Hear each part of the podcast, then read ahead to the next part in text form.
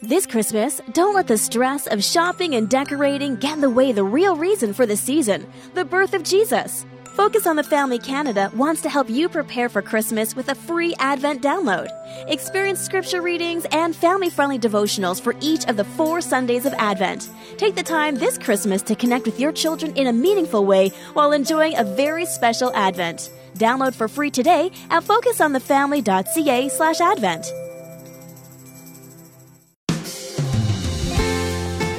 You will not build a great church. You will not have a ministry upon which the sun never sets if you don't reach men. Over 85% of the time, when a man comes to Christ, a whole family comes to Christ. Pastor Johnny Hunt was our guest on the last Focus on the Family broadcast with a really inspiring testimony and a deep commitment to help men thrive in Christ. He's back with us for a second day, and I know you're going to learn a lot from this conversation. Your host is Focus President Jim Daly, and I'm John Fuller. Hey, John, I found our discussion with Johnny Hunt fascinating. Uh, he really has some great stories and some very important insights that men especially need to hear. We're glad to have him back again as we get to know more about his interesting life, uh, some of the struggles he's been through, and how God has used him in some remarkable ways. If you missed last time, I hope you'll go back and listen to that, get the app, or go to the website. Yeah, the website has the link. Uh, that's focusonthefamily.ca. And Pastor Johnny Hunt is the author of a book called Unspoken What Men Won't Talk About and Why. Check that out at the website as well.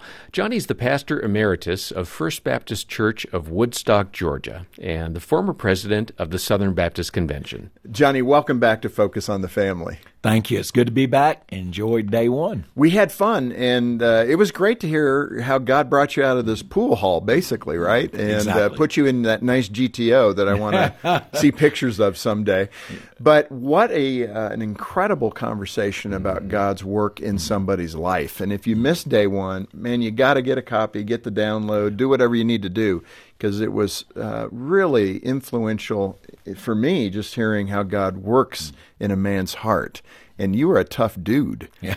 And so if if God can reach you, he can reach anybody, right? Yeah, uh, you know, in uh, in First Timothy, Paul actually says that God has set my life up as an example, like really to say if God can save Saul of Tarsus, he can save anyone.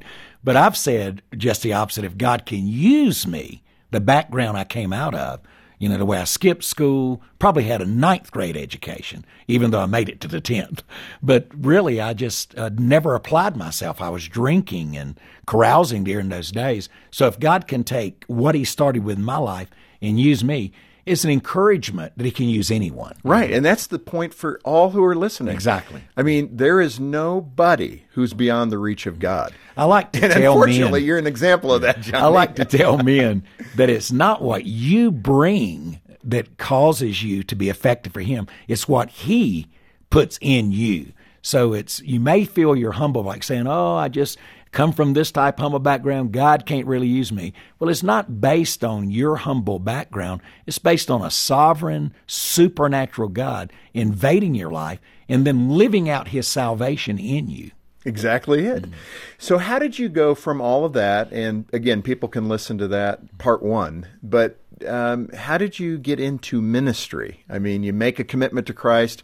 Amazingly, your wife had done the same just before you did, Mm. and you hadn't talked about it. But how did you then turn and say, okay, God, use me? almost from day one, I began to sense a call. But I what does that mean to the listener who doesn't understand at all what I you're felt saying? this um, yearning in my soul that I I had not placed there, like uh, a calling from within. Like Paul would even say, it was almost like a dream that he could hear someone saying, "Come over and help us." I just felt like every time if I taught a Sunday school lesson, if I'd go share my testimony, I would think. I was made for this. I mean, this is who I am. I'd rather be talking about this changed life and helping people, not just find out how to be successful in this life, but how to live forever. And so, in that context, it was almost a joke. I'd say to my wife, because I'd never talked to anybody about it. So I dropped the hint one day and said, Hey, Janet, wouldn't it be something if God called me to preach? She laughed and said, Now that would be hilarious. Mm-hmm. You can't talk three minutes without crying. And so that kind of, she didn't know it, but it sort of pushed me down. Well, here I am, I'm struggling. I'm just sensing that I'm supposed to respond like during an invitation for people to be saved or recommit their life. I felt the need every time to go. And it was like, I didn't want to be sure what I was answering. I mean, I'd confessed my sin. I'd confessed other people's. I mean, I, I didn't know what to do. And my wife, I just said, let's go and pray. I feel like God's trying to say something to us. So we're right on the verge of thinking, why don't we just say yes? You know, put our yes on the table and see if there's anything to this. Guess what happened? My brother responded that I'd led to Christ. And I'm thinking, what is he doing? so the pastor gets up and says, Norman Hunt comes today, surrendering to preach. I'm sitting there angry. I'm thinking, no, God's not calling Norman, He's calling me. Now I've got another struggle. If I respond, they're going to think I'm just following Big Brother. I, oh, I'm telling you, the enemy was doing a number on me. It took me weeks to get beyond that. And then it kind of hit all over that state. Two brothers, both out of pool room backgrounds, raised by single mom, both hearing God's call. So, Johnny, how did God move you forward in your calling? All right, so now, where do I go from here? And so here's what I believe God's never shown me A to Z. God will say, Here's where you are. I'm at A. Trust me. Yeah, but how am I going to do that? Isn't your job? It's sort of like agree to receive the ticket and leave the driving to me. So then my pastor said, I went to Gardner Webb College, university now. But it was a Baptist school, received no state funding, which the only thing I could have hoped for is some type of grant based on my poverty. But he talked to the president and said, This is one of the most promising young men he had seen in his ministry. Basically, here's what they said We're going to give you one semester. So wow. think, I've got one daughter at that point. We're going to move eight hours from home, give up my job with the promise of one semester. But we felt really called to do it. So we went, thinking it all ends in May. It's all over with. They would ask questions in class, and I'd become a really good Bible student. I mean, I, I was reading every day, and I was reading other things. I could answer just about every question. And I read my quarterlies. So I became, I mean, I just really became somewhat. You were hungry. I, was starving for God's word. Uh, any, the Bible says, as newborn babes, we desire the sincere milk of the Word. Uh, if there was a Bible study, and I was, I could get there, I would go. So I went off to school, and they began to say, "Hey, does anybody want to do the Bible studies for our radio listening audience?" Nobody'd raise their hand. I, I'll do it. And then they would say, anybody want to do next week? Nobody. I'll do it. Who would like to go preach at a church in Stone Mountain this week? I've already done it. Let's see who else. Nobody raised their hand. I was hungry. I wanted everything. So one day, this is a great story. One day, the chaplain, Buddy Freeman, said, Hey, Johnny, I know you've been preaching a little bit for the school, and I've only been a Christian three years. He said, There's a church that they want me to, him to be the interim but I can't be there for two weeks. Would you go fill in for two weeks? And that was a big deal because that Sunday morning, Sunday night, Wednesday night back in those days. But I did. They called Mr. Freeman and said, and I'm a Native American, said, We like this Indian. Can we keep him? Oh my gosh. And let him be our interim. So now listen to this. I've never heard a story like this in my life. I preached for them for like three months, and God moved. People were being saved, offerings were going up, just out of the pure fallacy of whatever I could learn. Here's what I had. I had Matthew Henry's commentary on the Bible, a Scofield Bible with its notes. And if Scofield didn't know it and I couldn't get it from my Bible commentary, that's all I had. That was my library. So they brought in a preacher, Masters of Divinity from Southwestern Seminary, and they were voting on him. So I said, Well, I'll go somewhere else today, back to my little home church I joined at seminary college. That day, here's how they voted gave out a little piece of paper. It's 35 people. If you're for him or for him, for him, yes. And if you against him, no.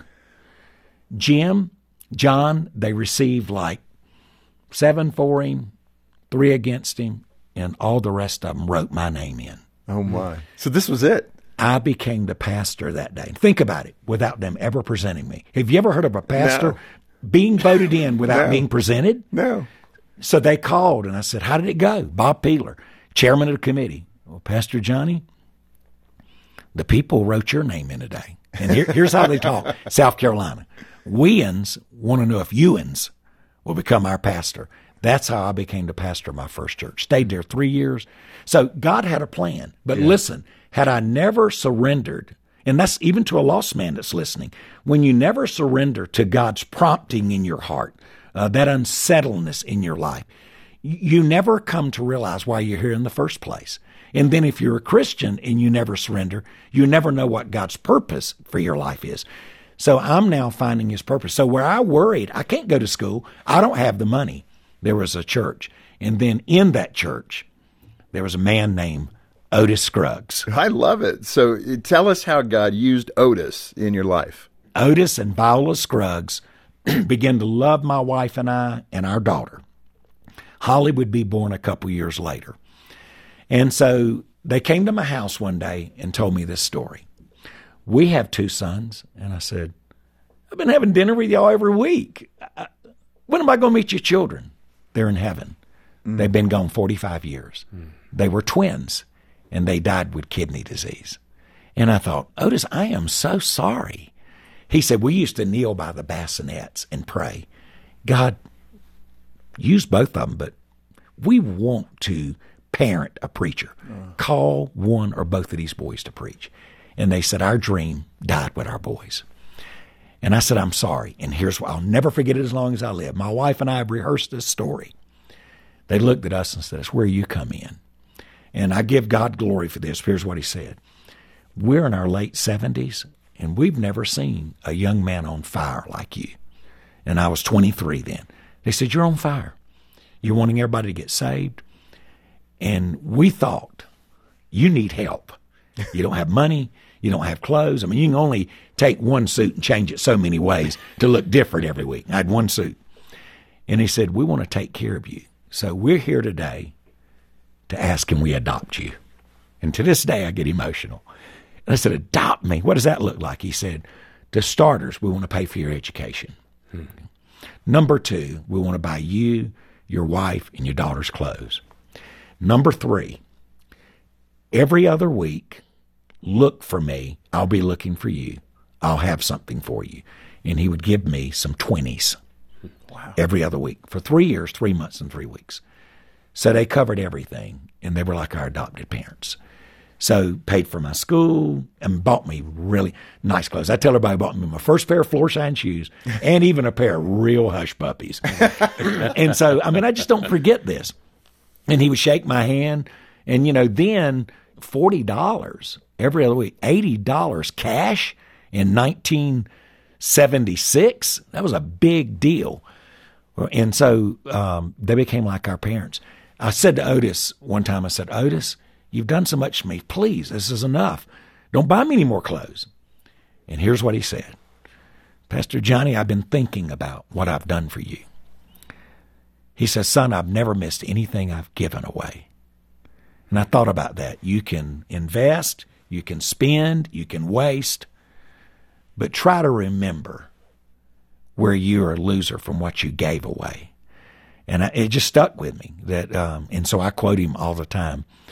But um, I went to see him on his deathbed, and I'd moved. I was off at seminary then, and they said, "Don't come right now." Doctor says a couple of days, and he's comatose. He won't know that you're here, and you know the answer. I will know I'm there.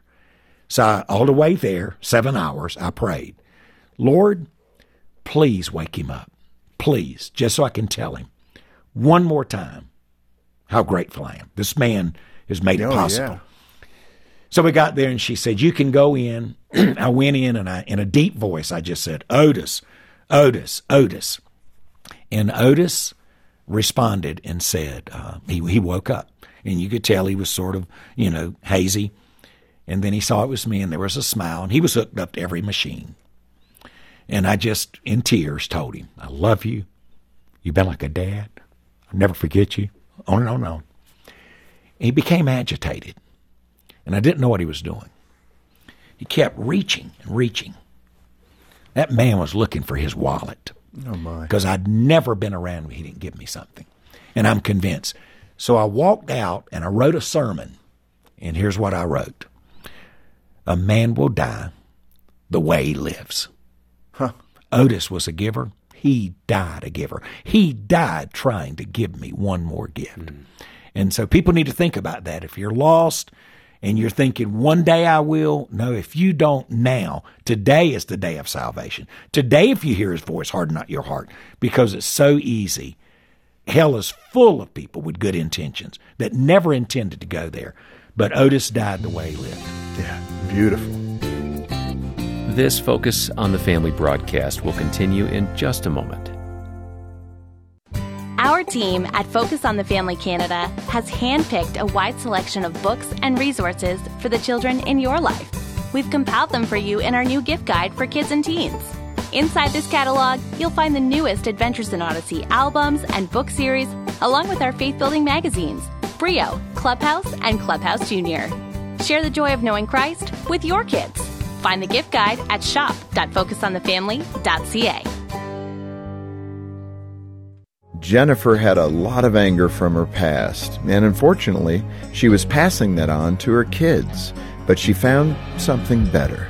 Focus on the Family gave me the tools that I needed to nurture my children rather than breaking their spirits because growing up, that, that's all I knew. I'm Jim Daly. This season, help us give families hope, like we did for Jennifer. Please give generously today at focusonthefamily.ca slash give.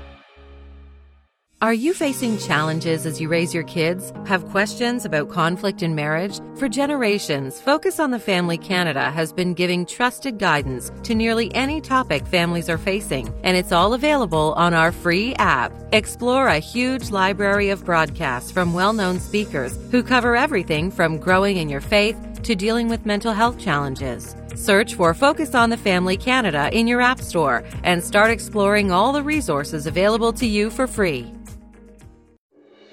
Thanks for listening to Focus on the Family.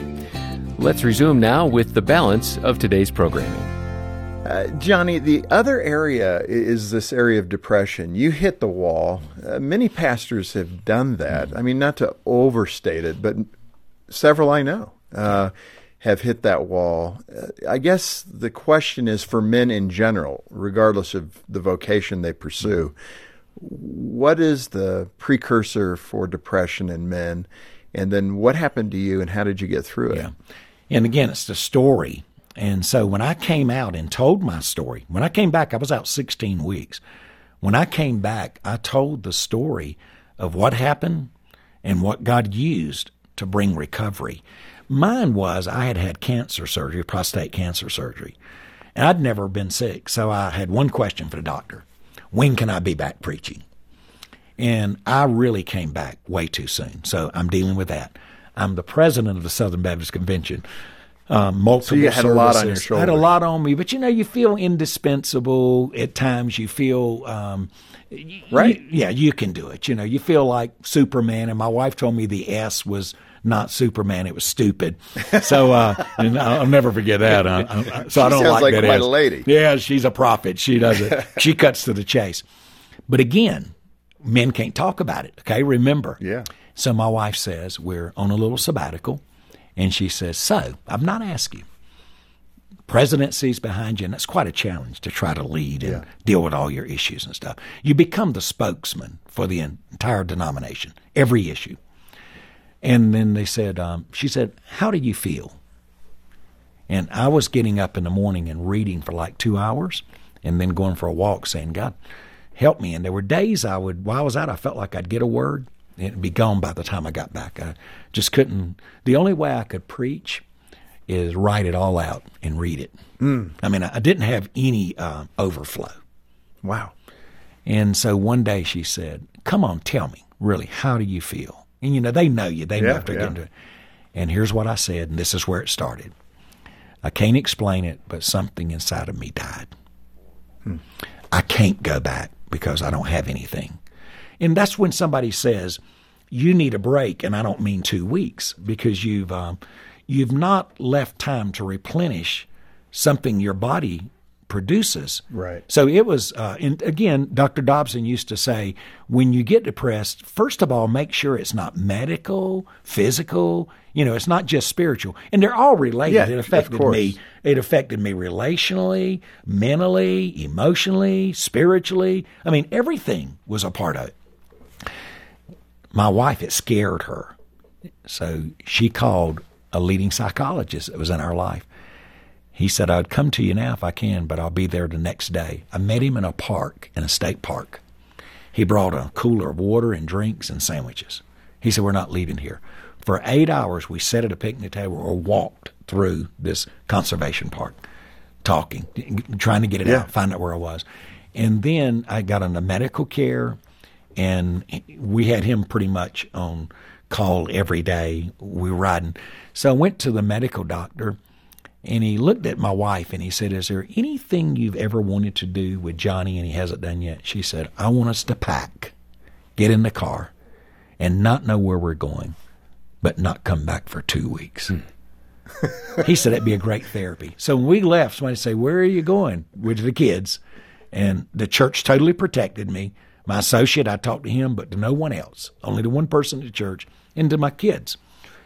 When I came back, Jim, and I began to tell the church what I was going through and how I was coming out and how my days were, I hit a new nerve in the church because there were people that were in the place I was at, and their families were saying, "Ah, you've got no reason to be depressed. You're too blessed to be stressed." Well, that's not what I needed to hear. Right. So now they were actually coming down the aisle saying, "The reason I'm weeping today, I don't wish this on you, but I'm excited now that I think you'll be able to help me." When I made it public, and I, I'm preaching about 60% of the world's population through satellite TV, God is my witness. I begin to get emails from around the world. Hmm. People saying A that's me. pastor saying my son died, but the organization I'm with in Christian ministry, take a couple of weeks off, but you need to take God at His word and get back at it. They didn't allow him to even properly grieve. So we started bringing them into, and I started another ministry 26 years ago called City of Refuge. That's mentioned in the Bible in two different places, and I, that's another whole story. Yeah. And so we have one of the only ministries. Dr. Dobson, back in her day, said he didn't know of a ministry in a local church because we offered the psychologists, medical attention, lawyers, free housing, paid their bills. Wow. We've put hundreds of thousands of dollars in that ministry. We still have it at Woodstock now. And had as many as 14 pastors, missionaries, or staff members from around the world in there being restored. Many of them, it was just depression. Many of them, their children had gone crazy. Right. Their marriages has become troubled because of a troubled church. Yeah. Mm. Well, and that's the fantastic, uh, you know, way that people can be healed, and you're doing it. And you know, for the listeners, Focus is doing that through counseling and other things too. There's So- leading pastors in America that will call me their best friend today that I didn't know before I hit a wall because they called me and said, I'm in Kansas, I'm thinking of one right now, and I'll fly to you today if you'll give me two hours. And here's why he said, I want to talk to you. I watch you, your YouTubes every week, but I've never met you and you don't know who I am. He said, Everybody that knows me doesn't take me serious because they've seen me perform for 35 years. Wow. So they just see it as, ah, it's just a little window of issues. But he said, I'm ready to quit. I'm questioning whether I'm even saved. And he came, and this is something. We had one of the leading psychologists in the Christian faith to see him, and he had the worst case of ADD they'd ever diagnosed. So think of this his mind couldn't stay anywhere. Right. So he couldn't stay, you know, uh, thou will keep in perfect peace whose mind is stayed on. He couldn't stay. So he would think, I'm not saved. I'm not. He he was in my service on that Sunday afterwards. He responded in both services saying, I need to be saved. I found a counselor and I said, he does not need to be saved. Go pray with him and encourage him. Right. That's how bad he was. Yeah. He is back. He went back and told his story. And now he and I team up Yeah. and tell our stories. Well, that's everywhere. fantastic, and that's that's the message that Yeah. no matter what state you're in, man. Yeah. I wrote a message entitled There's Hope for Depression. Only God could have put the time together like this. But the week I was putting the finishing touches and delivering it Sunday, and I was receiving more social media recognition for the sermon before I preached it than I had any message I had preached mm-hmm. Because there was so much depression. And it's entitled, There's Hope for Depression. And that's the same week Robin Williams killed himself. Mm. So think what happened with the internet on depression. Yeah.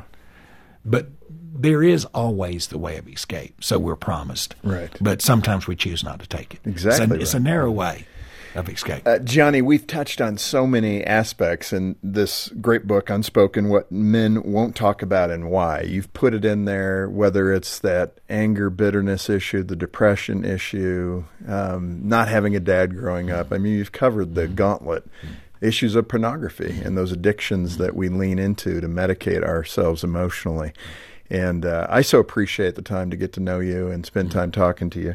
I hope uh, the listeners, if you're in that difficult spot, I hope you'll call us. I mean, we have caring Christian counselors mm-hmm. who are prepared to start that journey. It'd be that first, perhaps, that first time that you've opened up to somebody. I want to encourage you to do it. Uh, don't hold back. Johnny's given you testimony of the many times he stepped out in that way to confess his vulnerability and how the Lord rewarded that. Mm-hmm. And that's really the story that you've shared with us the last couple of days. So I want people to be able to experience that same kind of of great relationship with Christ and don't ask to be saved again. Yeah. get down and get the work yeah. done and let the Lord begin to really change. This can encourage a listener. 1 Corinthians 10:13 says there's no temptation overtaking you that is not common to man. Here's a good translation. If you're struggling with it, you're listening and you're struggling with something, there's millions of others struggling with the same thing you are. Exactly right. Make it known, humble yourself, and you'll be able to help thousands. Yeah, amazing. Well said. Thank you so much for being with us. Thanks for having me. And I do hope that you'll be sure to get a copy of the book by Johnny Hunt that we've been talking about today, Unspoken What Men Won't Talk About and Why. And uh, we have that here at the ministry. By the way, we're listener supported. We rely on your generous gifts to continue the work of Focus on the Family Canada as we come alongside and encourage men, as we help uh, families stay strong, as we speak into the culture.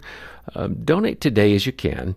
And when you get in touch, request Johnny's book, Unspoken What Men Won't Talk About and Why. The starting point is focusonthefamily.ca or call 800 the letter A and the word family. And along the way here, we've talked about um, knowing God personally through His Son Jesus Christ. If that's something you'd like to learn more about, if uh, you're interested in a relationship with the eternal living God, um, when you're online, look for the free booklet we have that you can download, or we'll send it to you if you'd like. It's called Coming Home, and it uh, really is a great little booklet about the Christian life and uh, what it means to follow Christ. You'll find that at focusonthefamily.ca or again, call 800 the letter A and the word family. On behalf of Jim Daly and the entire team, thanks for joining us today. I'm John Fuller, inviting you back as we once again help you and your family thrive in Christ.